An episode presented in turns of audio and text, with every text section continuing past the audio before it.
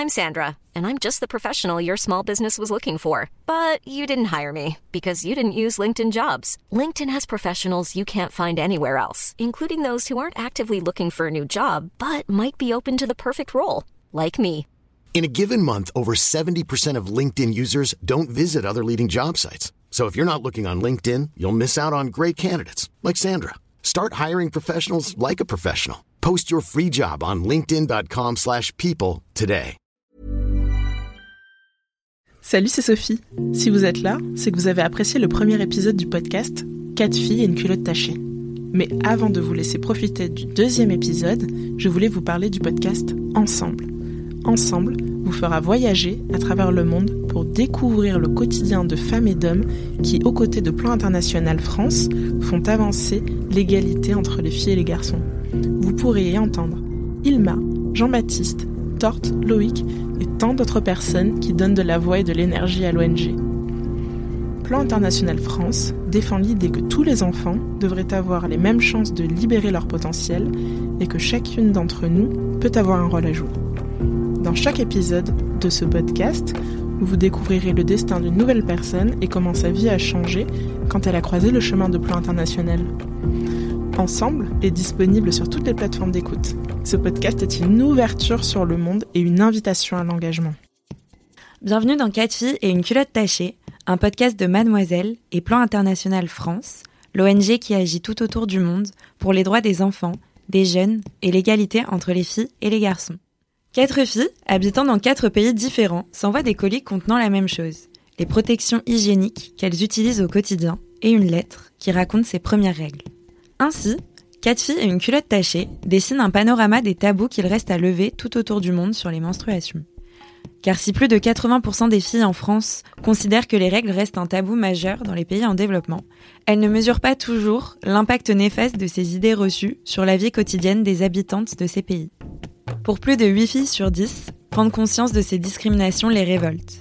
80% d'entre elles appellent les gouvernements à lutter contre les inégalités provoquées par le manque d'accès à l'hygiène menstruelle dans le monde, pour que chaque fille et chaque femme soient libres tous les jours du mois.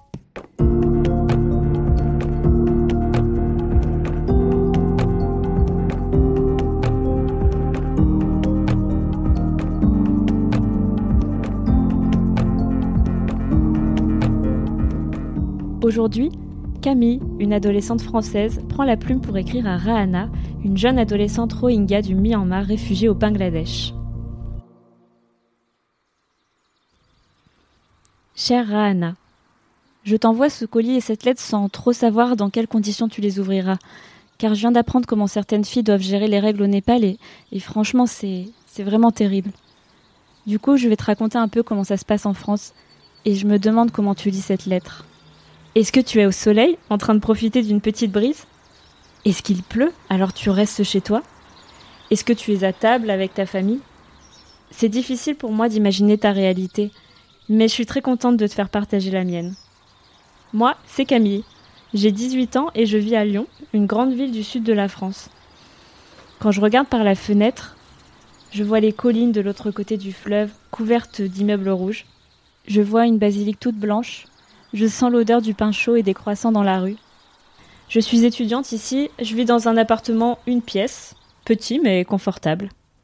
Mon premier chez moi. Je viens te raconter mes premières règles. C'est marrant, j'y repense rarement.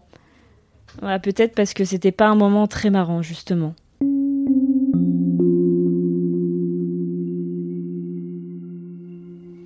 J'avais 13 ans, j'allais au collège dans la petite ville où j'ai grandi avant d'emménager à Lyon, parce qu'en France, tu sais, souvent, on part de là où on vit pour aller faire nos études.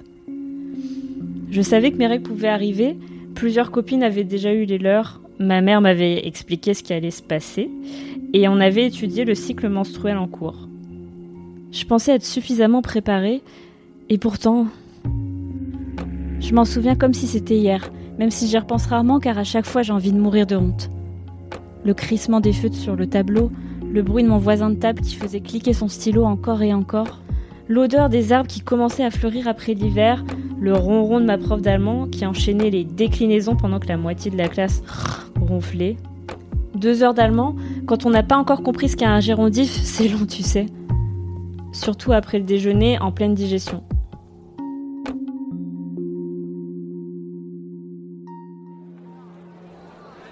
En France, tous les collèges ont des toilettes, mais elles ne sont pas toujours propres, que ce soit côté filles ou côté garçons.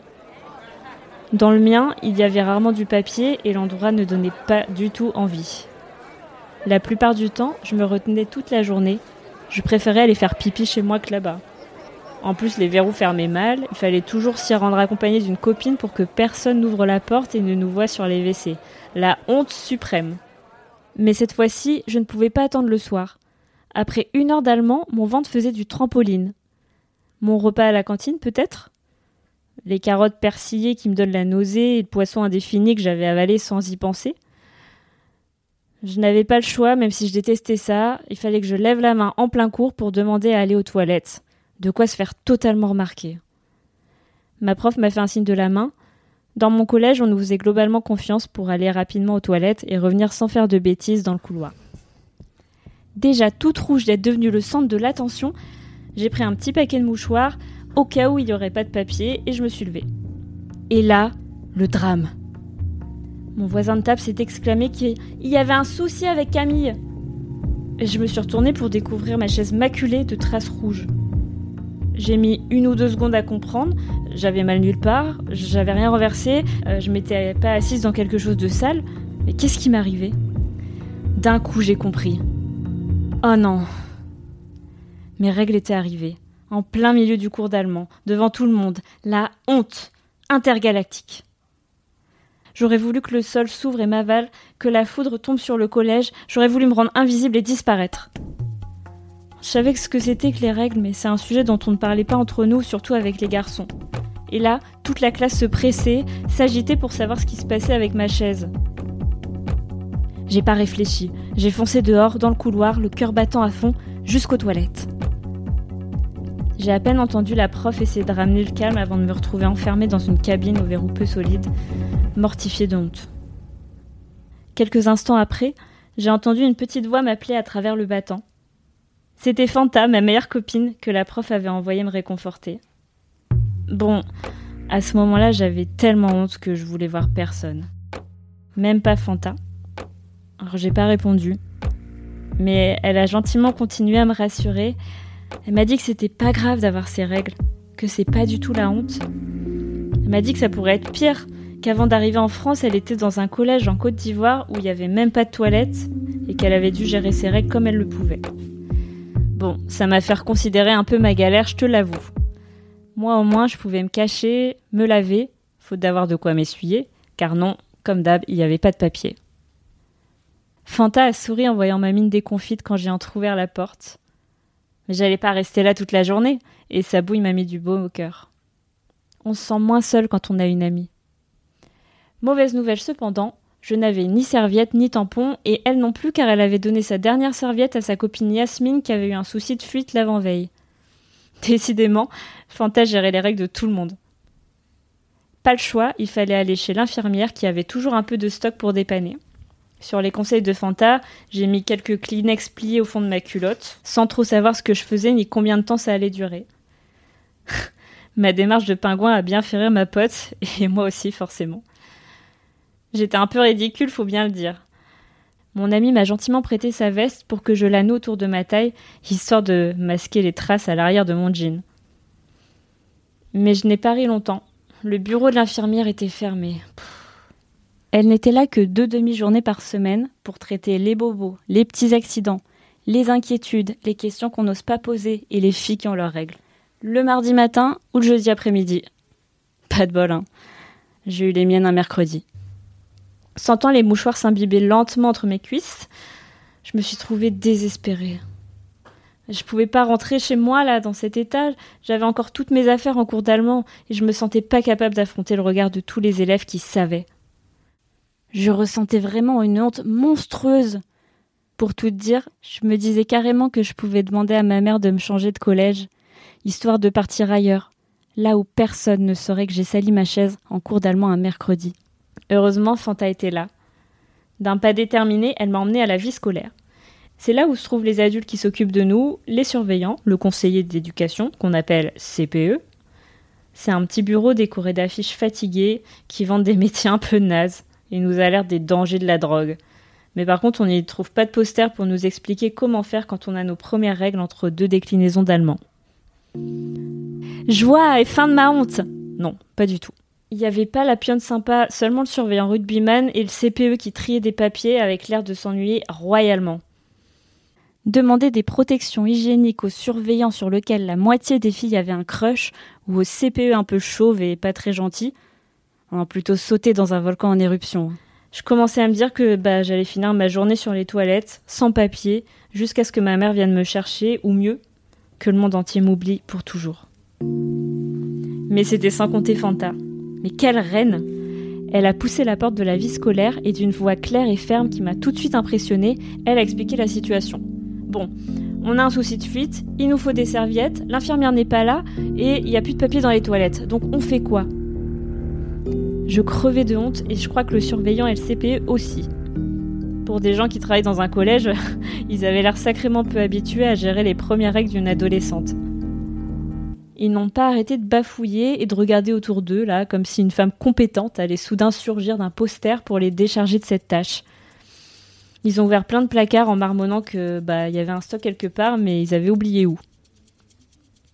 J'ai échangé un regard désespéré avec Fanta, qui m'a rendu un sourire blasé en pointant du doigt un tiroir transparent étiqueté hygiène féminine, dans lequel on voyait clairement des paquets colorés.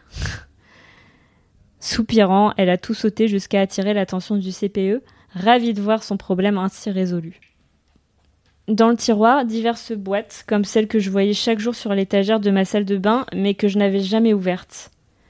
Fanta m'a lancé un regard interrogateur, auquel euh, bah, j'ai répondu d'un geste vague. Je savais pas quoi choisir. Je crois qu'elle a senti que j'allais me ratatiner de honte si je restais là plus longtemps. Alors elle a attrapé deux serviettes hygiéniques, renfermé le tiroir et annoncé qu'on repartait aux toilettes, puis en cours.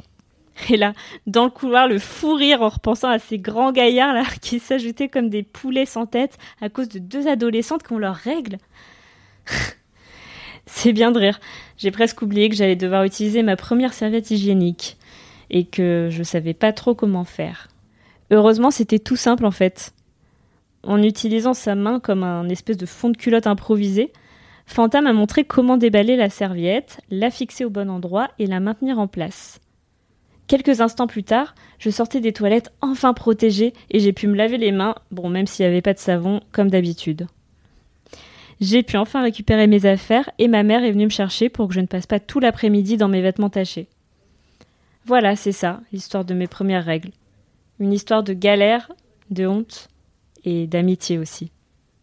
Des années plus tard, j'ai pris conscience du fait que c'était pas normal de pas avoir de papier, de savon, de protection hygiénique dans les toilettes, que c'était pas normal d'avoir honte et d'être moqué parce qu'on a ses règles. On avait pourtant tous appris le cycle menstruel, mais entre la biologie et la réalité, il y a un monde. Certains élèves ont continué longtemps à se moquer de moi, même si j'essayais de les ignorer. C'est pour ça que des opérations comme Changeons les règles, lauréates du Plan des jeunes 2022 de Plan international, sont si importantes. Celle qui a gagné ce programme cette année, Oro, une jeune femme d'Île-de-France, a décidé de sensibiliser les lycéens et lycéennes à l'importance de bien connaître les règles avec des ateliers ludiques qui permettent aussi de parler des tabous qui entourent les menstruations, en France et ailleurs. J'ai eu la chance d'y participer et c'était vraiment super. En gros, il y avait trois parties. Le jeu qui parle des règles, un jeu de cartes sur le cycle et l'hygiène menstruelle, développé et porté avec une association spécialisée, la culotte rouge. L'arbre des préjugés, qui a permis de mettre en avant les situations vécues par des jeunes filles dans des pays en développement, comme par Bati, qui m'a écrit du Népal. C'est tellement important de savoir ce qui se passe ailleurs. Et puis il y avait un message pour l'égalité. Oro a fait circuler un livre où on a écrit ce qu'on a retenu du projet et ce que ça a provoqué chez nous. On écrivait aussi un message à une jeune fille dans un pays en voie de développement pour qu'elle nous lise un jour comme tu me lis aujourd'hui. C'est fou, non? J'ai trouvé ce projet vraiment chouette parce qu'il nous a permis de parler des règles de façon détendue et mature, ce qui fait que tout le monde a pu saisir l'importance du sujet, mais aussi comprendre la vie des jeunes filles dans d'autres pays, celles qui ont encore moins de chance que moi et n'ont même pas de toilette où s'enfermer, ni de vie scolaire où aller réclamer des protections. Depuis, J'ai appris à ne plus avoir honte de mes règles et j'ai même découvert la protection qui m'aurait évité ce mercredi d'angoisse, la culotte menstruelle. Réutilisable et confortable, elle absorbe le sang pendant plusieurs heures. Je peux la mettre le matin et savoir que si mes règles arrivent, je suis déjà protégée. Souvent, j'ai même pas à la changer jusqu'au soir. Ça devient de plus en plus courant en France, avec d'autres protections durables comme la cup menstruelle ou les serviettes lavables. Les filles et les femmes en ont pas mal marre des trucs jetables et pas toujours très bons pour le corps. Il y a eu beaucoup de coups de gueule dans les médias et sur internet des personnes qui réclamaient plus de choix et plus d'informations sur les protections et ça a fait beaucoup de bien. Du coup, je t'envoie une culotte menstruelle avec quelques serviettes de la même marque que celle que j'ai utilisée ce mercredi-là. J'aimerais qu'un jour, toutes les femmes aient accès à la protection qui leur convient, à des toilettes propres et bien équipées, à l'eau potable et à la tranquillité car toutes n'ont pas la chance d'avoir une Fanta qui les prend par la main pendant ce moment à la fois si important et si normal de leur vie. Je ne sais pas si tu as eu tout ça, Rahana, mais j'espère au moins que tu as eu comme moi une amie, une sœur pour t'aider pendant tes premières règles. Je t'embrasse depuis l'autre côté de la planète. Camille.